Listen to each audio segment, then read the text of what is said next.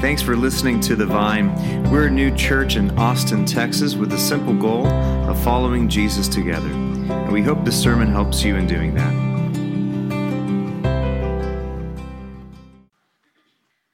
The scripture reading for this Sunday is Exodus 23, verses 10 through 13. For six years you are to sow your fields and harvest the crops, but during the seventh year, let the land lie unplowed and unused. Then the poor among you, your people, may get food from it, and the wild animals may eat what is left. Do the same with your vineyard and your olive grove. Six days do your work, but on the seventh day do not work, so that your ox and your donkey may rest, and so that the slave born in your household and the foreigner living among you may be refreshed. Be careful to do everything I have said to you. Do not invoke the names of other gods, do not let them be heard on your lips. This is the word of the Lord. So um, I remember the advice given long ago to me is whenever you begin a sermon, make sure it's really interesting, or else you're going to lose people immediately. So I would like to begin by talking about birds. Um, so in Michigan, a certain part of Michigan, there's this really beloved bird called the Kirtland warbler. Try to say that with me. Kirtland warbler. What an awful name.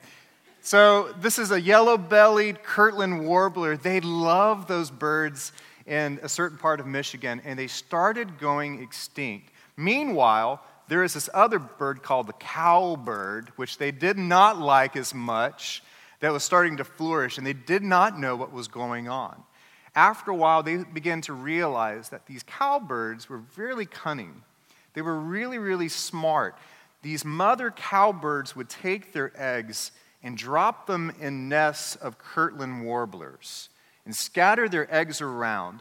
And what would happen is that these cowbirds were always louder, always more needy.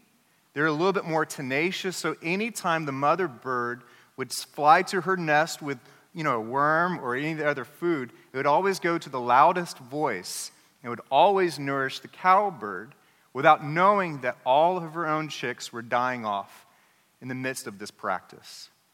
So, cool. Great story, right?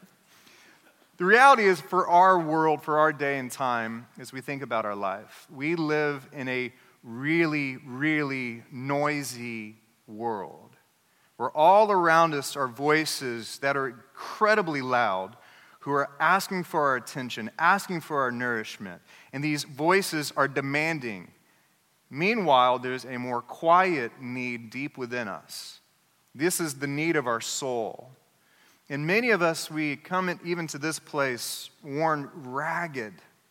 There's something within us that's going extinct, and that's health, that's vitality, that's living a soulful life. And I wonder if this morning, if we need to consider if we're feeding the wrong thing the thing that we're feeding is actually not something that God put within us, but something we've adapted, something that's come in from the outside. Friends, we're talking about busyness this morning. And when we think about our life, it's, I don't have to make a case for the fact that we are overly busy, right? I don't have to like convince you of it, but I will do it anyways just think about this. So, one, one of the things that's for me the most interesting is we live in a dramatically different world than just a couple generations before us. I heard an interview with this uh, farmer named Scott Chaskey, and uh, he was talking about the importance of farms. And he made this statement that I just astonished me. He said, Before World War II, um, he talked about how many people lived on farms. He said, around half of America lived or worked on farms. Half of America before World War II. And now, do you know that stat? How many people are living or working on farms? 8%. Like one. so think about the cultural change of when you live and work on a farm, your life is incredibly tied to the natural rhythms of creation. You work when sun is up and you go and you stop working when sun is down. Your life is connected even to the seasons uh, that happen naturally in God's creation. And we live in a really different world. I mean, through the through the urbanization, through the industrial revolution, technology revolution, we live in a world that is always on For me, when I think about our world today, it's much like a casino. Think of the difference between a farm and a casino, right?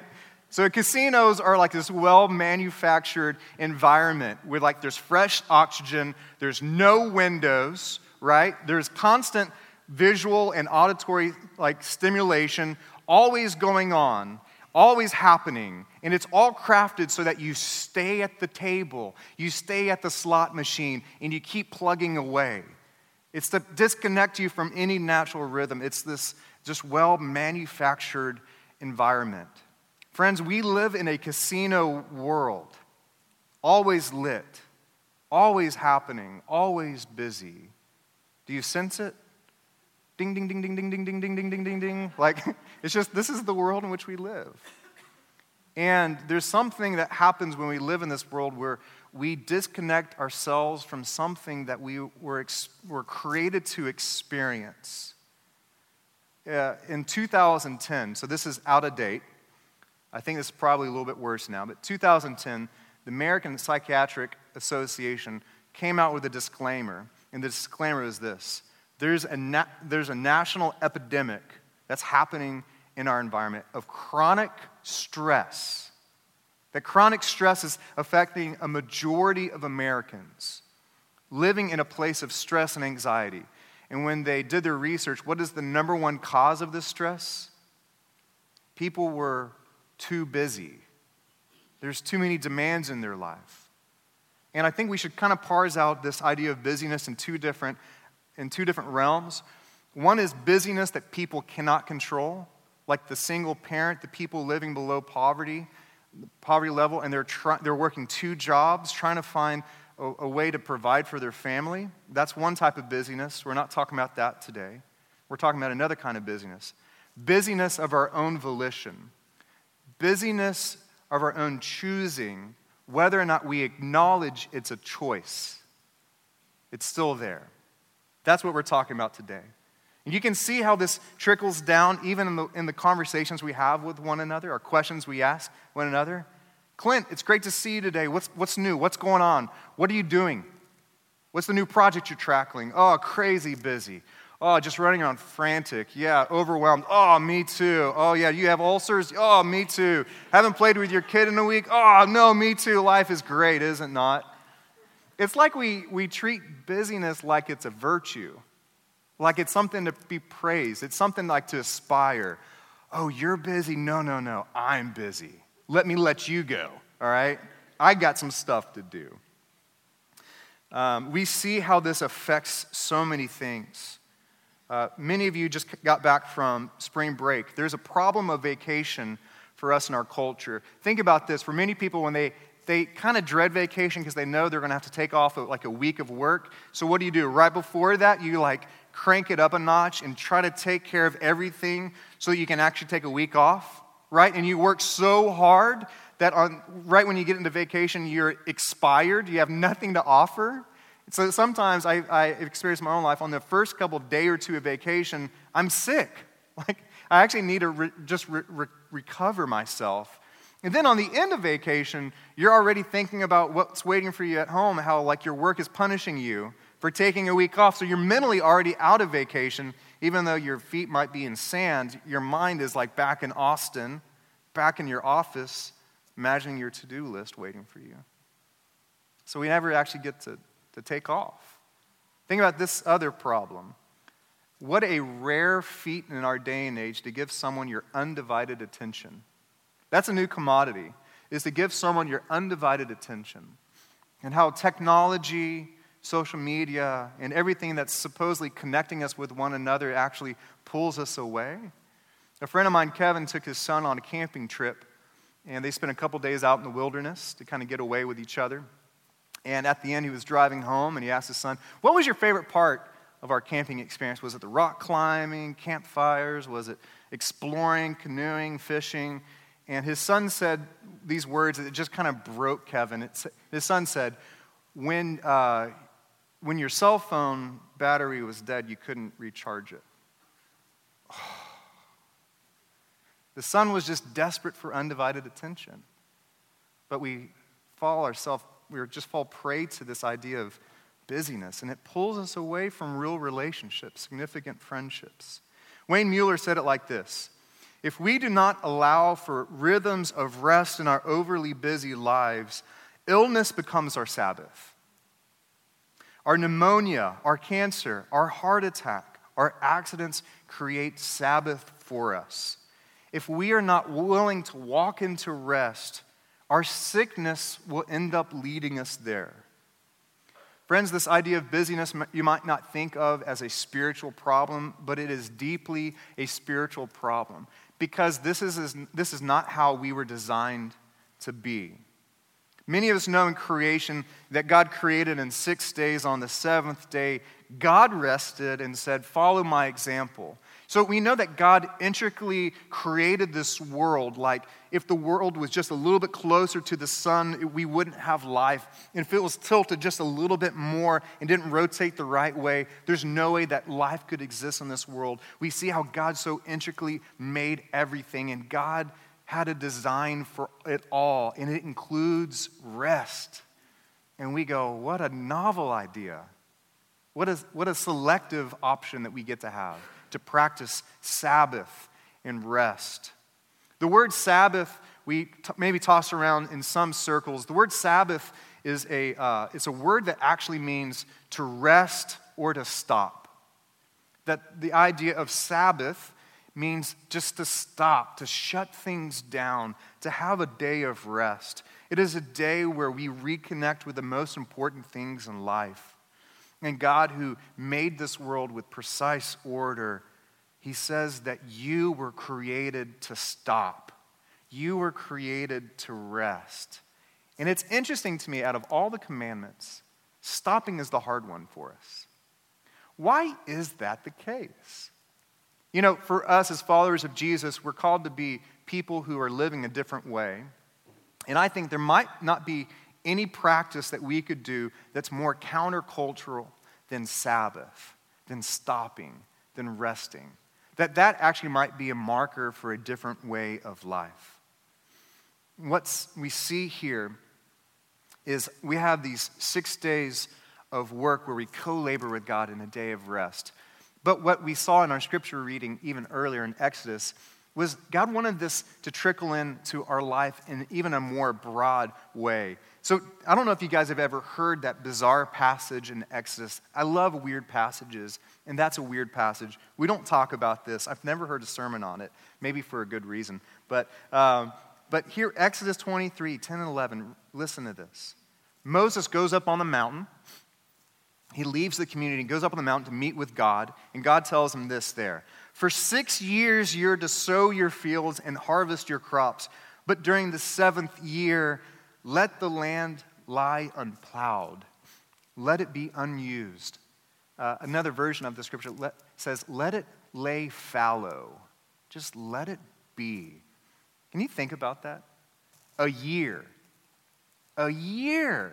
Every seven years, shut it down for a year and just let your land be. Rest for a year. When you hear that idea, how does that like resonate with you? Like every seven years you just stop? Like, does that kind of like, oh, how good would that be? It's funny, that's my that's my like, oh, every seven years a sabbatical year? Really? That sounds incredible. The reality is, if I can't do one day out of a week, what makes me think I can do a whole year, right?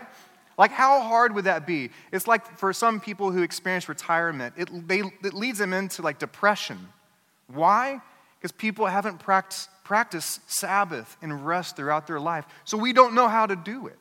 I imagine, uh, so let me, let me just say it like this. What if you were told by God, not, you know, like the voice of God comes in your life and say, April, so in a couple weeks, I want you to shut down for a year. Just stop. How would that how would that be for you, your mind and your soul? Okay, just stop working. Trust that I've provided enough for you in the six years that I'm going to get you through the seventh year, and just shut it down. Oh, and by the way, people who don't follow Jesus, they get to keep working. They get to move further ahead in their careers. They get to accumulate more, but that's fine. They're, they're not following me. I, I just want you to stop for a year. And imagine also all people who follow Jesus stopped the same year. I think within us, we hear, like, I think that sounds awesome, but I think we'd really struggle with the idea of control, like releasing control, thinking that God's going to provide for us, allowing our competitive spirits as we see other people get further ahead in their careers, accumulate more, for us not to get, ugh, if only I could work a little bit. Can I take the tractor out just once a week? Can I just work a little bit? I think for us, this idea of having a Sabbath, practicing this rest, is some, it's driving something out of us. It's driving something out of us. What this idea, this practice brings out in us actually is the gift of Sabbath. We actually see that there's a gift of Sabbath. So I want to just real quickly just think through what is the gift of Sabbath? First off, Sabbath is where we are reselfed. I know that's not a word, but it is today. So, what happens when we practice Sabbath is we understand we are not what we do. So it's, there's something really important when it comes to our vocation, our jobs. Our jobs are not bad. Our jobs are actually really good. God created us to co labor with God to make a difference in this world. But we are not what we do. We, our jobs don't define us. And in our culture, we believe they do. Our culture praises the fact that we are human doings, not human beings. I even experienced this uh, when I was playing with my daughter Dylan a, year ago. I was watching Thomas the Train. I'm going to lose half of you right now. That's fine. Thomas the Train, I was playing with Thomas the Train. We were watching the show Thomas the Train, and poor Thomas, if you know his little tagline Hi, I'm Thomas, and I am a very blank, what's that? Useful, useful engine. He goes around, Hi, I'm Thomas, I'm, very, I'm a very useful engine. Like, I'm like, what kind of communist propaganda is Thomas the Train. He's a useful engine. I want to sit down Thomas go, Thomas, you're more than useful. You're a good friend. You're playful. It's just like this idea for me. I was like, oh, uh, we're just all useful? Like a cog in a machine? Is there something more to that? Tim Kreider, he's a writer for the New York Times. He wrote an article called The Busy Trap. He's not a Christian, uh, as far as I know, but he, puts a finger on this so well. Busyness serves as a kind of existential reassurance, a hedge against emptiness.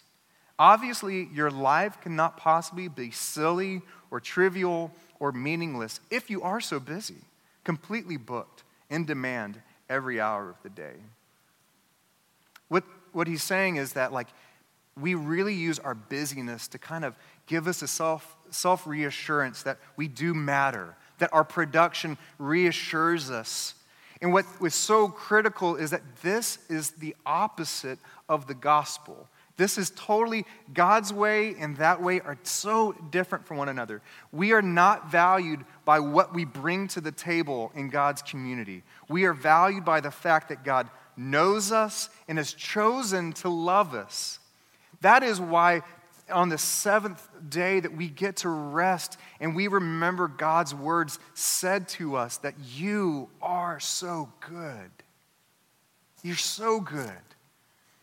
I'm reminded when Jesus was baptized, before he did anything in public ministry, he was baptized. When he came out of the water, the heavens were opened up and the Holy Spirit came on him. And the voice of God said to Jesus, This is my Son, whom I love in him I'm well pleased.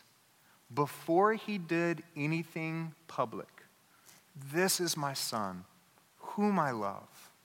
And for many of us, we really think that God loves us and values us by what we bring, our productivity, our posture, our position in this world. When in, rea- in reality, we actually have to enact faith by resting in God's love, resting in it. On this day, we are reselfed. Verse 12 in Exodus, this passage says that in Sabbath, we do this so that we might be refreshed. This word refresh is really important. It can also be translated reselfed. That on the Sabbath, we become ourselves again. We get life breathed into us again. That we remember who we are. When we stop, we remember who we are. See, we're in a busy world. so, in, in our rest, we experience this being reselfed. The second thing that Sabbath does for us is Sabbath is a protest. I love this idea. You, did you notice the very end of the scripture reading? In verse 13, it takes like a left hand turn that's kind of unexpected. In verse 13, it ends by saying this Be careful to do everything I have said to you. Do not invoke the names of other gods, do not let them be heard on your lips. Sabbath is tied to idol worship, which is, I, I know this is kind of a stretch, it seems like, but it's there for a reason. In, in our practice of Sabbath, we actually are protesting the worship of other things. The gods of this day and age are not some weird deity in heaven. The gods in this day and age are anything that calls for your servitude, anything that you serve, anything you put before God. So Tim Keller would describe idols like this An idol is anything more important to you than God, anything that absorbs your heart and your imagination more than God, anything you seek to give you what only God can give. So, yes, production and business busyness can be an idol if it absorbs your heart and your imagination more than God. If, if Sabbath is hard for you, it is pointing something within you and me, something that we actually need to protest. Because on Sabbath, we turn our attention to God again. We turn ourselves away from the things that call our, those loud cowbirds in our nest. We actually turn our heart and start listening to the more quiet voices, the voice of our soul who's needing nourishment. What happens is this is a gift because busyness, like all other idols, busyness is a really, really, really bad savior. It just doesn't save us well. And so God wants us to turn, wants us to protest. For the Hebrews, the Hebrew people, when they're hearing this word in Exodus, they, it's really important to know the context. They just left Egypt. And what was happening in Egypt? Well, they were slaves. They were people who had no rest. Because they were slaves, they were constantly being used for production. And so, God here in Exodus is saying, All right, I want to reinstate you. Remember, on the seventh day, I rested and I called you to rest. As you go into this promised land, I want you to practice rest. I want you to learn how to stop because you've been slaves and you probably have forgotten how to stop. And for us, we've been freed too. We've been freed. We don't, we're not slaves to anything anymore, yet we live in a Pharaoh oriented world, an Egyptian oriented world where we constantly work, we constantly try to pr- produce. And Sabbath is our protest. It's our protest movement against that world, that we don't belong to that world anymore. We've been freed and we get to rest if we want to. Isaiah 30, 15 says this This is what the sovereign Lord, the Holy One of Israel, says. In repentance, which is turning, in repentance and rest is your salvation. In quietness and trust is your strength. But you would have none of it. This was a word of warning that Isaiah was saying to the nation of Israel that might be saying to us is there's rest, there's salvation if you want it, if you're willing to turn to Sabbath. What we find with idols is they don't only affect us, but they affect our relationships. Do you know the population in America that chronic stress is exploding within? The people group within America that is experiencing stress more than any other, like growing group? Children. Children are being prescribed medicine to get through their stress, their busyness, in numbers that are just astounding. What are we modeling as a people? What the toxin we take in our soul, we actually pass along. We distribute to other people around us. A friend of ours, uh, the Langemeyers, um, we were talking at a, we had a parenting conference type thing with them a couple years ago, we were talking about the issue of busyness. They have five kids, so busyness is a real thing for them, five kids. And uh, we were talking about that, you know, because their kids are like athletics, they're like football, cheerleaders, they're like all over the place involved. And they said, well, every once in a while, and it feels like our life is going out of control, we just shut down everything. Everything. And we're like, okay, so what do you mean? They're like, well, any extracurricular activity, we just pull out.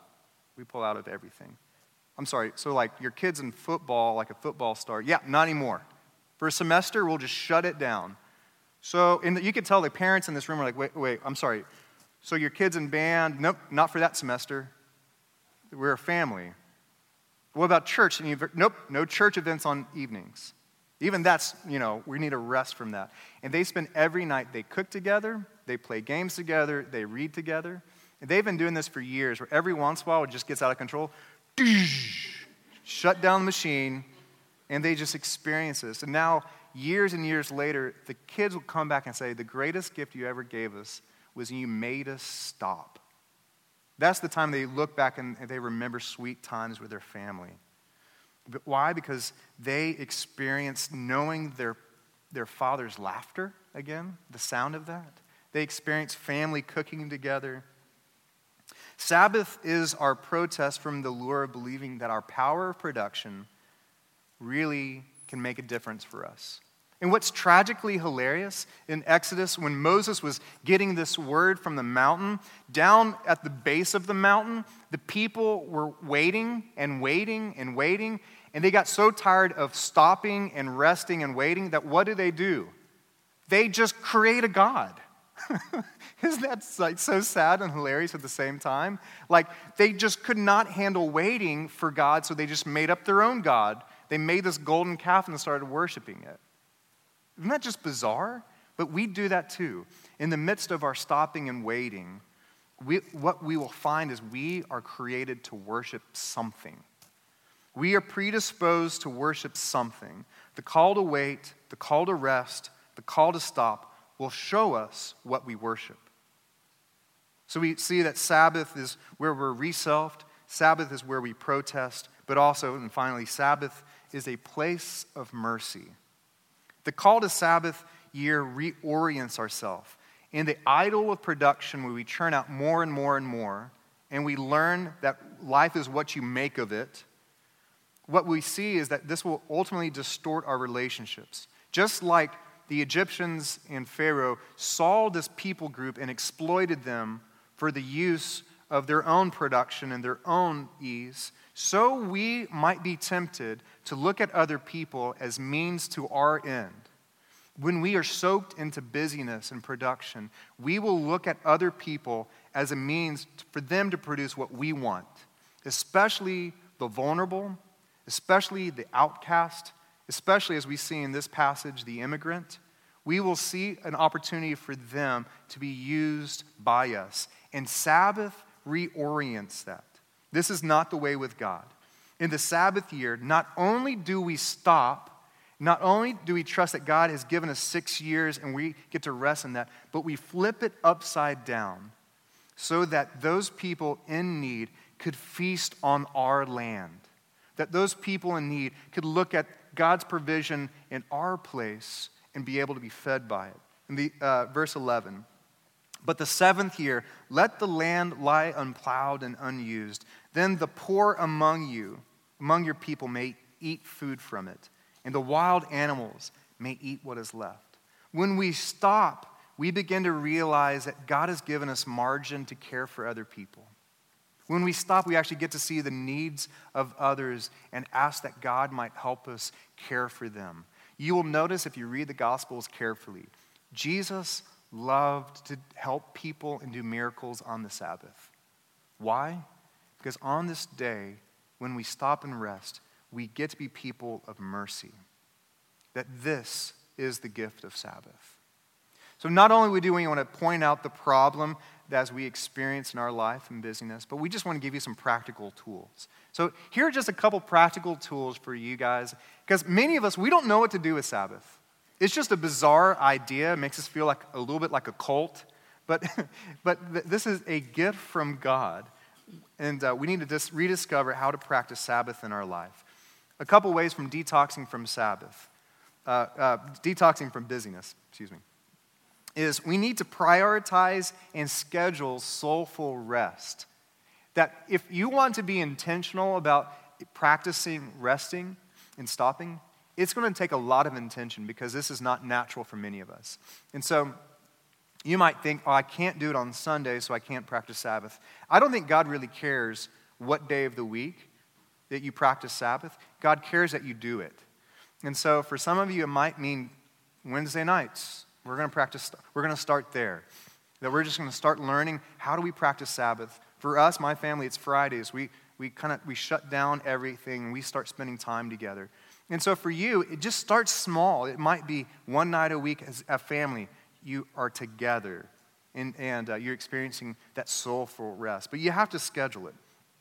The second thing that uh, people do is uh, allow mini Sabbaths. So um, for us, when we experience busyness, we actually can take a time out during our day. Within the Christian tradition, especially the monastic tradition, there is the practice of something called the daily office when people would take little timeouts throughout the day. So, oftentimes uh, in the morning, they would have a little time where they just pull away. They have a time of prayer and reflection. They would do it midday, and then they would do it at the evening. So, there's just, you can, you can do five, ten minutes morning, midday, and evening, and practice many Sabbaths, many times of stopping. Read a psalm. Read the proverbs that go, go with the day of the month. And in that way, practice Sabbath. Spend some time in prayer. Take a walk. And in that way, you might be able to recharge. And then finally, another, another key to experiencing uh, a detox from busyness is shut down the machine. For us, we have a problem with the fact that so many of our devices call for our attention. And so I think for us, one of the things that's just very basic is just shut down the phone, turn off the alerts. A friend of mine calls it the moon phone. Put on your, the moon setting on your phone where it doesn't vie for your attention. You can go to it if you need it, but it, wasn't, it won't call for you. And in doing so, what we might begin to realize is that we, we, we have these smaller voices calling for our attention. Other voices that are not as demanding, sitting in the nest of our hearts and our minds, that we can actually let those go because we actually want to care for our soul. Friends, I think God wants to come to us in the midst of our busyness and says, God might want to say, stop, rest, learn a new way of being so that your soul might be nurtured, so that you might be reselfed. You might discover yourself again, and that you could be people of mercy.